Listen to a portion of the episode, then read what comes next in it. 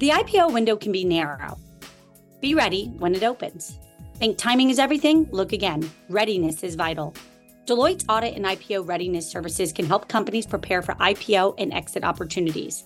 For example, a Deloitte audit is an opportunity for insight, one that can help leaders see further and deeper into their businesses and can help inform vital decisions. See how at Deloitte.com forward slash US forward slash EGC. That's D E L O I T T E dot com forward slash US forward slash EGC.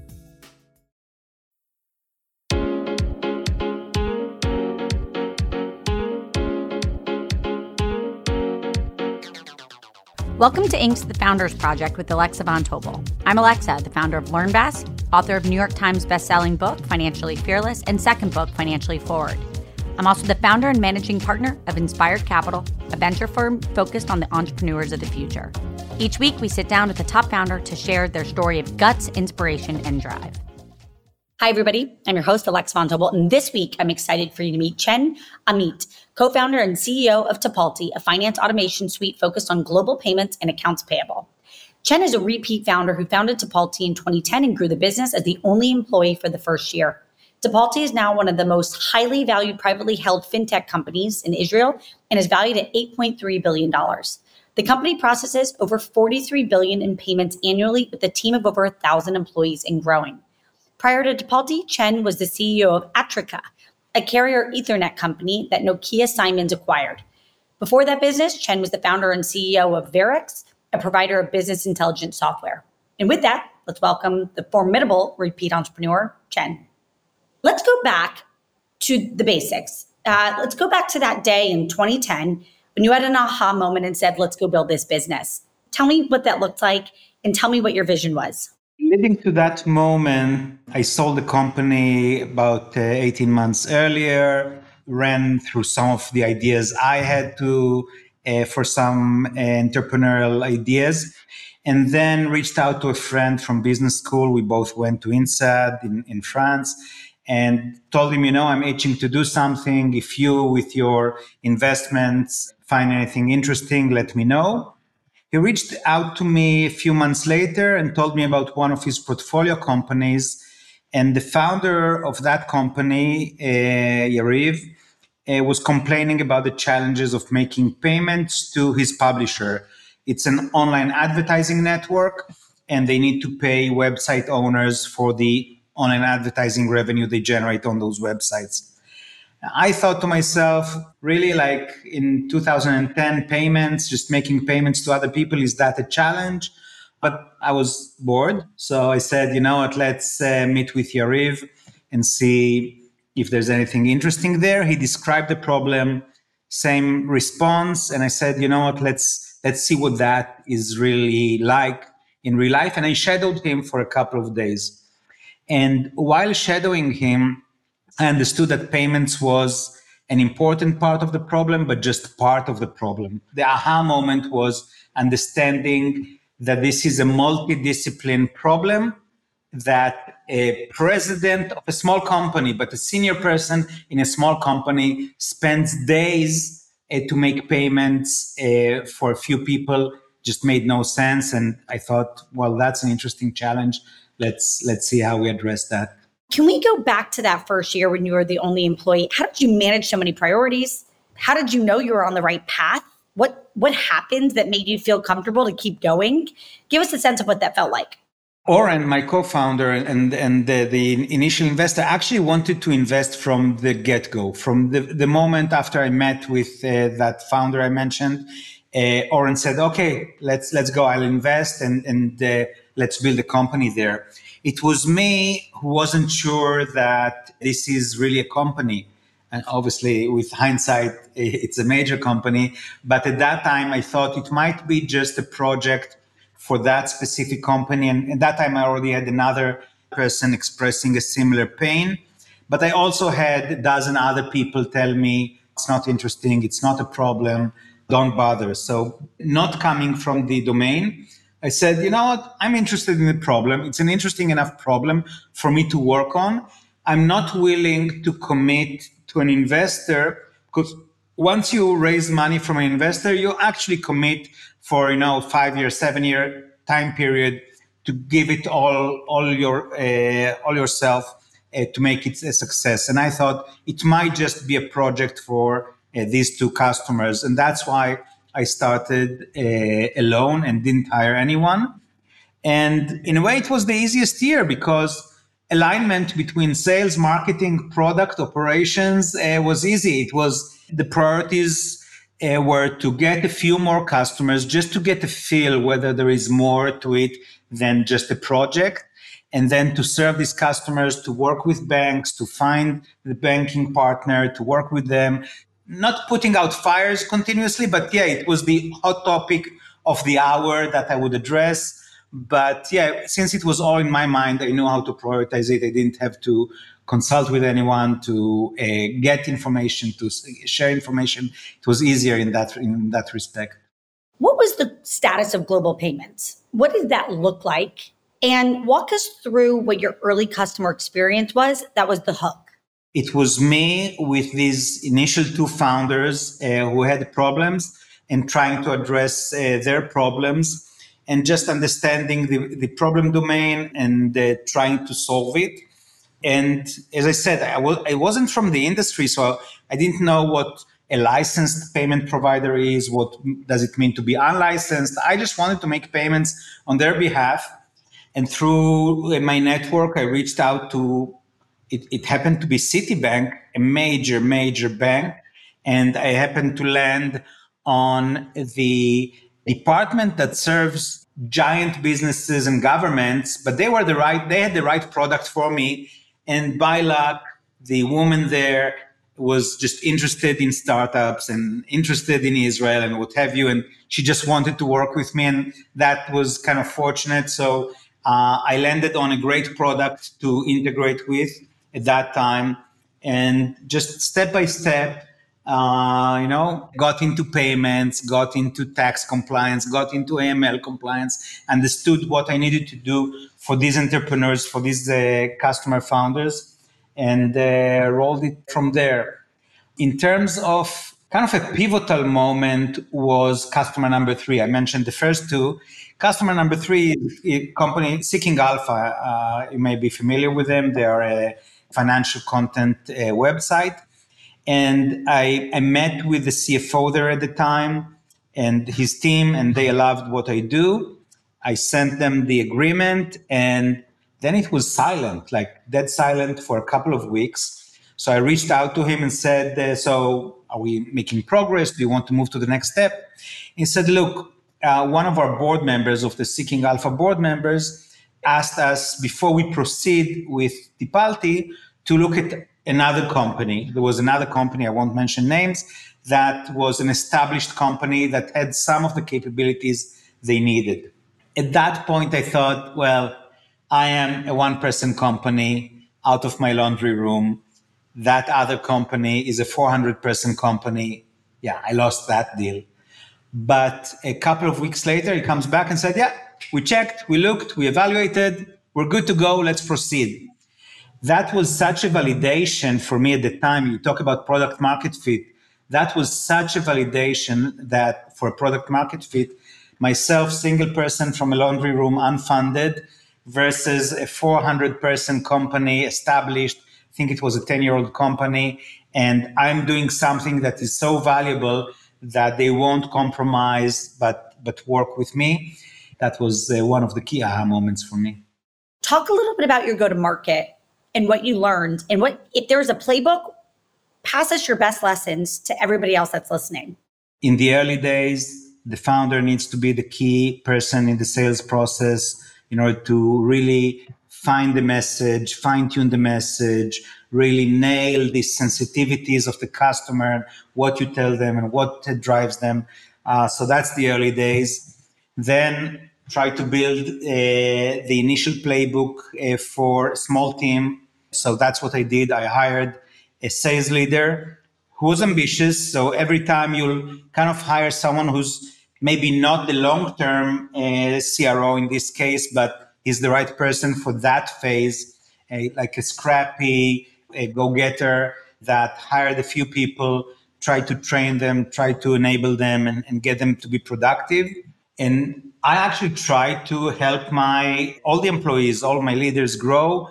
And I have leaders who've been working with me. Sometimes it works, sometimes it doesn't. And sometimes you need to accept the fact that a, a person might be the right person for a certain stage, but not the right person for the next stage. And that happened to me a couple of times with uh, the sales role. And it's legit. All, all my sales leaders did a phenomenal job for the company and grew the company to the right stage. The key lesson is that there are certain stages, different stages for the company. Different leaders are one required and two uh, attainable. And you don't want to hire the thousand person CRO for a 10 person company. It just doesn't work. They won't succeed. The company won't succeed.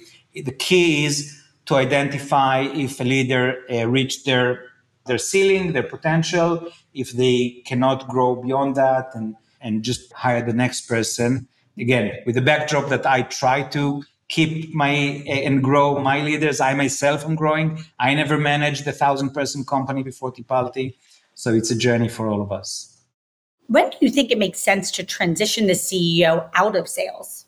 I think the answer to when is it time for me to step aside and let others do the job is almost always. Like it's always when I am stopping the company, when I am blocking the company from growing, when I'm blocking my team from growing, when I'm slowing down processes, it's time to, for me to delegate and move on. And the same is true for sales. As much as I was enjoying it and passionate about it and thought that I would do the best job, like, and, and at that point in time, it's not true today, but at that point in time, it was true because everything was in my head and I knew best what is in the future and what is in the past and what we can and cannot and how to tweak the message. So I, I knew that, but I was, if I were to stay in the process of sales growing, I would slow our growth as a company. For me, overall, it's a 13 and some years journey. It's always about when do I move? I need to move to, to grow as a leader, uh, delegate more, Uh, have a, a, a, more of an orchestrating function for myself. And it's an iterative process. Every 18 months, I need to relearn my job and to change what I do and what I'm handholding and what I'm delegating. I want to talk a little bit about your predictions for the future. You have a really unique vantage point about where B2B fintech is headed. If we fast forward over the next five to 10 years, what are your predictions? I think the fintech, the accounts payable, finance operations market is very highly delineated. There's small business, mid market, and large enterprise, and all are very underpenetrated. Where we play, which is high growth and mid market, there are about 700,000 companies worldwide, and it's about 5% penetrated. We're still in the early adopter phase. So with 3,500 customers, it's still the early adopters it's still uh, the uh, uh, early in the journey, and I think that we're still ahead of the category forming properly, and every CFO knowing that you know day zero when I uh, join a company, I need an ERP, I need a finance automation, I need a few uh, things in my tech stack, and that's a b- basic building block the forward-looking, uh, forward-thinking uh, finance leaders already do that, do that today. But there's a decade of journey before we mature the market and properly saturate the market. There's an opportunity for high growth for many years, and until all the market uh, accepts it, like they accept it for HRIS, for ERP, for CRM. Like there are systems that you know you have to put in place. It's obvious. You you need to start with some sort of CRM, mostly uh, Salesforce, I think. And uh, the same will be, I think, in our category, and hopefully will be the dominant player moving forward. The other development which affects everyone, every category, every company is generative AI and the whole uh, wave of uh, innovation, of change in the way people interact with software and uh, enhance the ability to ask uh, systems like Tipalti complex questions. It's easier to ask complex questions uh, when you use generative AI. And given that a lot of what we do has is highly textual, it's not the most uh, sexy text. It's invoices and purchase orders and product descriptions, but it's still textual. AI plays a key role in helping in the automation, in finding whether a purchase order and an invoice really say the same. When a purchase order says, I need a, a widescreen a monitor, and the invoice says it's a Dell 1234, and generative AI can actually merge the two and help in the automation process. When all of that happens, what other thing is unlocked? What becomes sort of obvious to you that is then possible or created for the first time? What we are now looking at is a, a, lot about how do we recommend, make recommendations to our customers. Uh, we have millions uh, on millions, if not more than that, of invoice information and what, who purchased what, when, at how, how much did they pay, uh, are they utilizing it, and so on.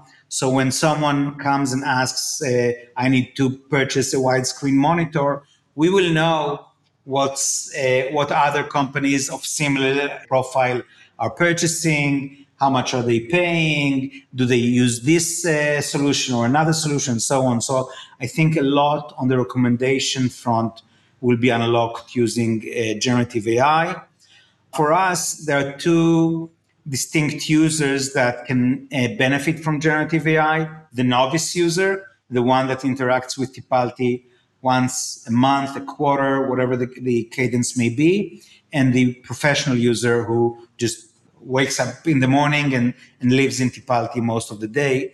For the novice, it's obvious that generative AI will be the best interface. Just tell me what you want, and Tipalti will do it for you. For the sophisticated user, it will be those complex questions. How much did we spend on demand generation in London over the last quarter. The data is in Tipalti. It's not that complex, but you need to invest an effort to extract what suppliers are on demand gen, what uh, uh, ledger codes are imported, and so on and so forth, while generative AI will uh, produce the answer in seconds. And we'll be right back after a message from our sponsors. I want to transition a little bit to you, Chen. You grew up in Tel Aviv. Was it always obvious that you would end up here? Were you always an entrepreneur? Were you always a tinker?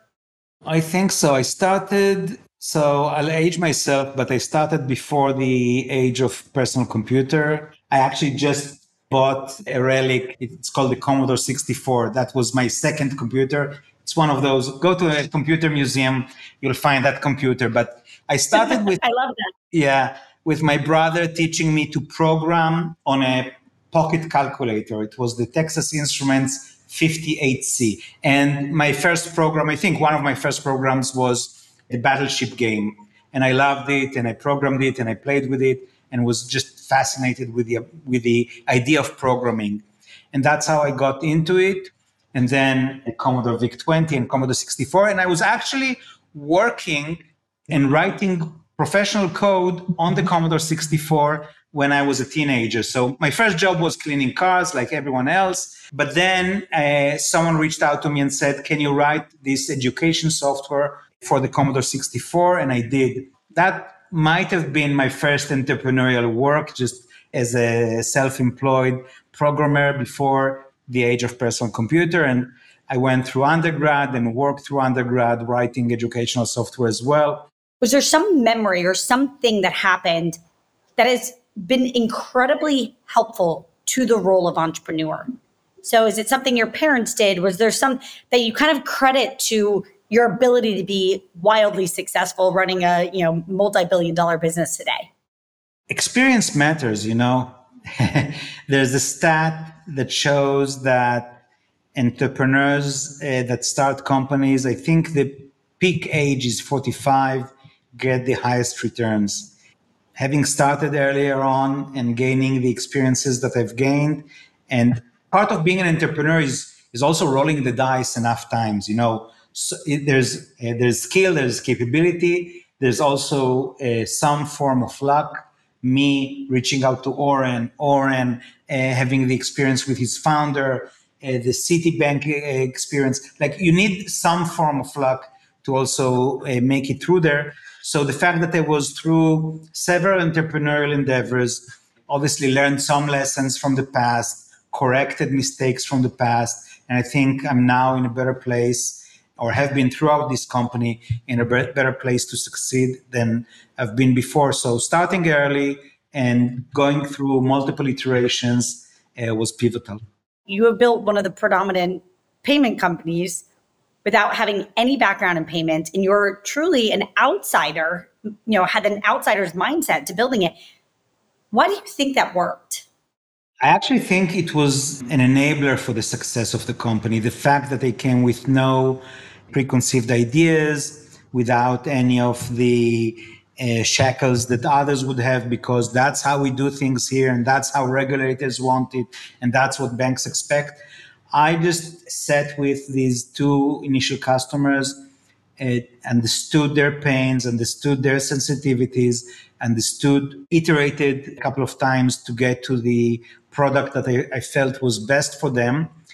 And in a way, I think it was a blessing, right? Because had I known then what I know now about the complexity, you know, working with regulators and getting the licenses and working with banks, and it's it's a challenge. It's uh, it's these are major, major, major investments. Yeah, I think coming with a clean slate, not having any preconceived ideas, just focus, focusing on the customer and building what's right for the customer. Later, learning, oh, I actually need to do this and I actually need to do that. But it was the customer mind, uh, first mindset. Before becoming a founder, you were a semi professional poker player. Did poker help at all in how you think about being a CEO founder? Yeah, some some of the lessons, like when you play poker, there are few lessons I can think of that play a role in business life. One, uh, in negotiations, and I, there were sometimes both uh, in negotiations with customers and in negotiations with investors, and to some extent in dealing with employees, where I'll say reading the opponent's hand is critical. It's easy to get caught with your own fears of what would the other party do what would the other party say and reading the hand of the other in poker reading the hand means the their betting patterns, the way they I've seen them play before.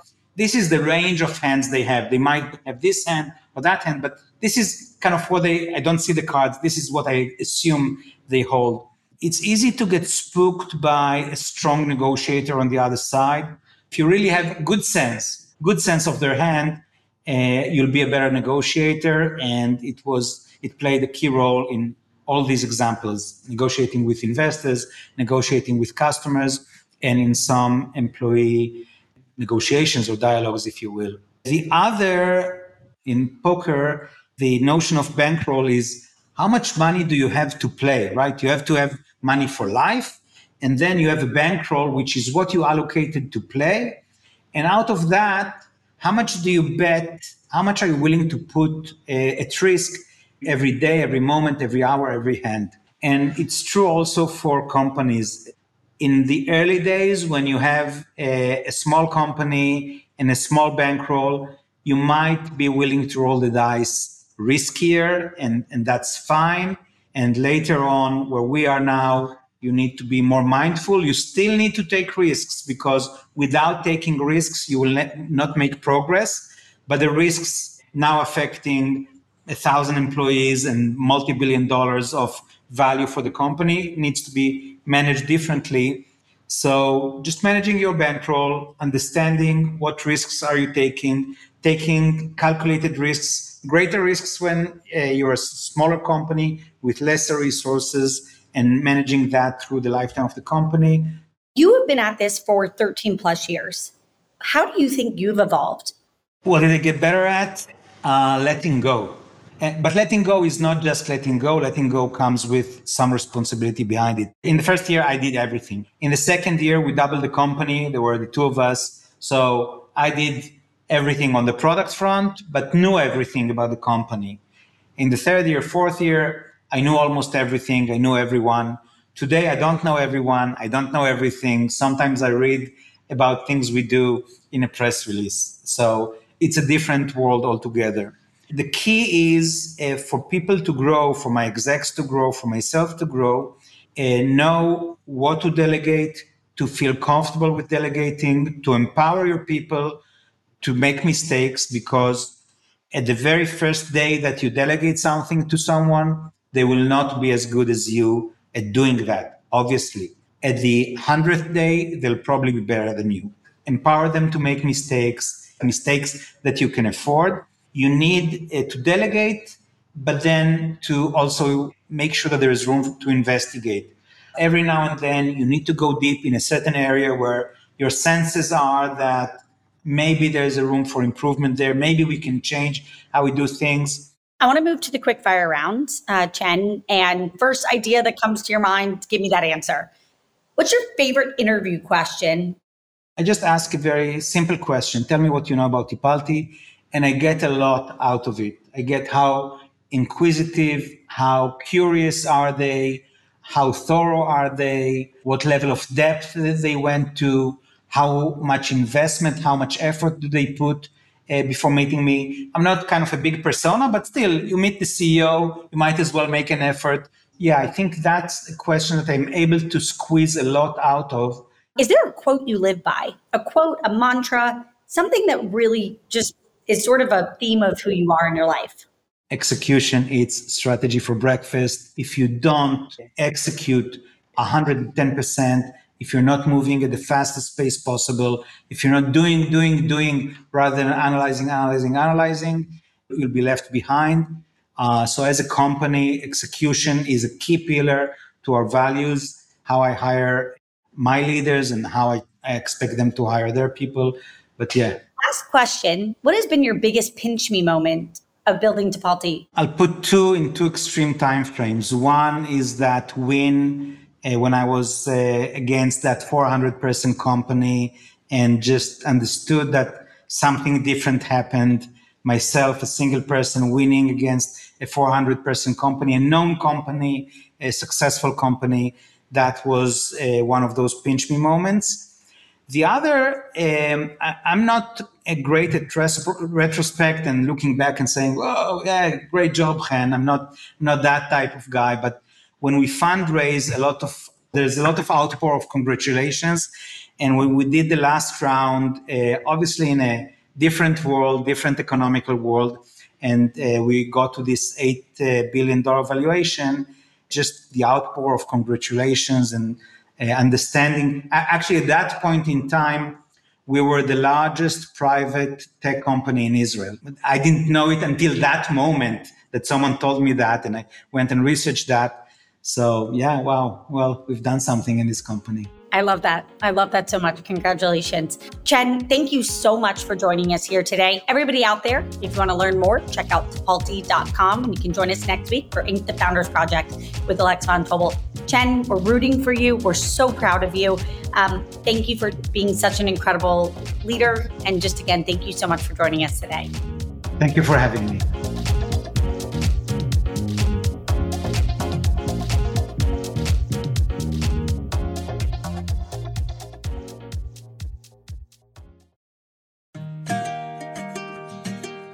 Understands that one size doesn't fit all. Each emerging growth company has its own unique needs and issues at different stages of growth. As your startup grows, Deloitte aligns its approach to adapt to that growth. Quality is their top priority. Their approach to client services focus on the priorities and challenges of high growth companies, the road to IPO, and a commitment to the venture capital community. From startup to IPO and beyond, Deloitte is here to help. See how at Deloitte.com forward slash US forward slash EGC. That's Deloitte.com, D E L O I T T E.com forward slash US forward slash EGC.